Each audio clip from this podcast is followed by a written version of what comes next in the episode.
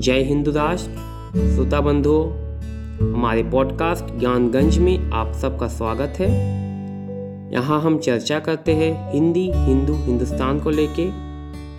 हमसे जुड़ने के लिए और रेगुलर अपडेट्स के लिए आप हमारे पॉडकास्ट को सब्सक्राइब करें। आप हमारे यूट्यूब चैनल ज्ञानगंज और हमारे ट्विटर हैंडल ज्ञानगंज वन को भी सब्सक्राइब करें। बहुत दिनों बाद आप लोगों के पास आना हुआ। कुछ व्यक्तिगत कारणों से कुछ दिनों के लिए पॉडकास्ट नहीं कर पाया था। अब फिर से आ गया हूँ आप लोगों के पास। तो आज हम सुनेंगे एक काल्पनिक वार्तालाप। एक अखिल भारत हिंदू महासभा के पदाधिकारी और एक मीडिया अधिकारी के बीच में। पर जिसके तथ्य मिथ्या नहीं है। तो आइए सुनते हैं।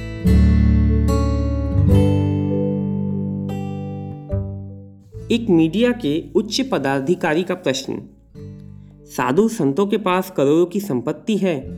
साधु संतों को इतनी संपत्ति की क्या ज़रूरत है?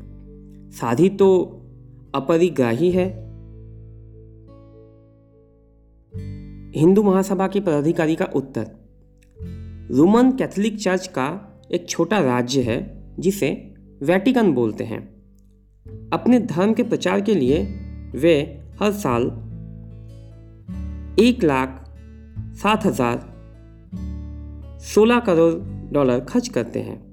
तो उनके पास कुल कितनी संपत्ति होगी? वैटिकन के किसी भी व्यक्ति को पता नहीं है कि उनके कितने व्यापार चलते हैं। रोम शहर में 33 percent electronics, plastic, airline, chemical और इंजीनियरिंग बिज़नेस वैटिकन के हाथ में है। दुनिया में सबसे बड़े शेयर्स वेटिकन के पास है। इटालियन बैंकिंग में उनकी भारी संपत्ति है। और अमेरिका एवं स्विस बैंक में उनकी बड़ी भारी डिपॉजिट्स है। ज़्यादा जानकारी के लिए वेटिकन एम्पायर नामक पुस्तक पढ़ें। उनकी संपत्ति के आगे आपके भारत के साधुओं के करोड़ों रुपए कोई महत्व नहीं रखते।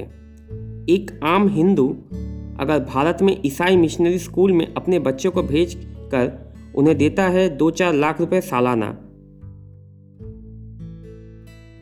एक आम हिंदू कभी ये सोच ए, सोचे कि जितना रुपए वो वेटिकन को मज़बूत करने में लगा रहा है क्या उसका पाँच प्रतिशत या बीस हज़ार रुपये मंदिर में देता है? ऐसी बहुत सारी चीज़ें हैं जहाँ हिंदू अपना पैसा ईसाइत और इस्लाम को मज़बूत करने में बिना संकोच या शर्म के लुटाता रहता है प्रतिदिन। वे लोग खर्च करते हैं विश्व में धर्मांतरण करके लोगों को अपनी संस्कृति और धर्म से भ्रष्ट करने में।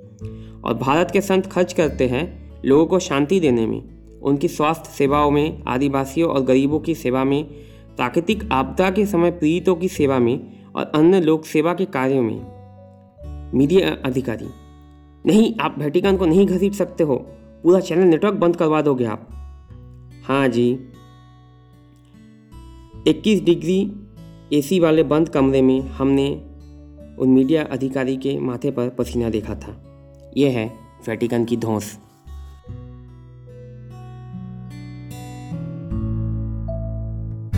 तो आज का हमारा पॉडकास्ट यहीं पे समाप्त होता है। आशा करता हूँ आज का हमारा पॉडकास्ट आपको अच्छा लगा होगा। आप हमारे पॉडकास्ट को सब्सक्राइब करें और हमारे यूट्यूब और ट्विटर पर जुना भी ना भूलें। आपसे फिर बात होगी अगले एपिसोड में। तब तक के लिए जय श्री राम, जय हिंदू राष्ट्र।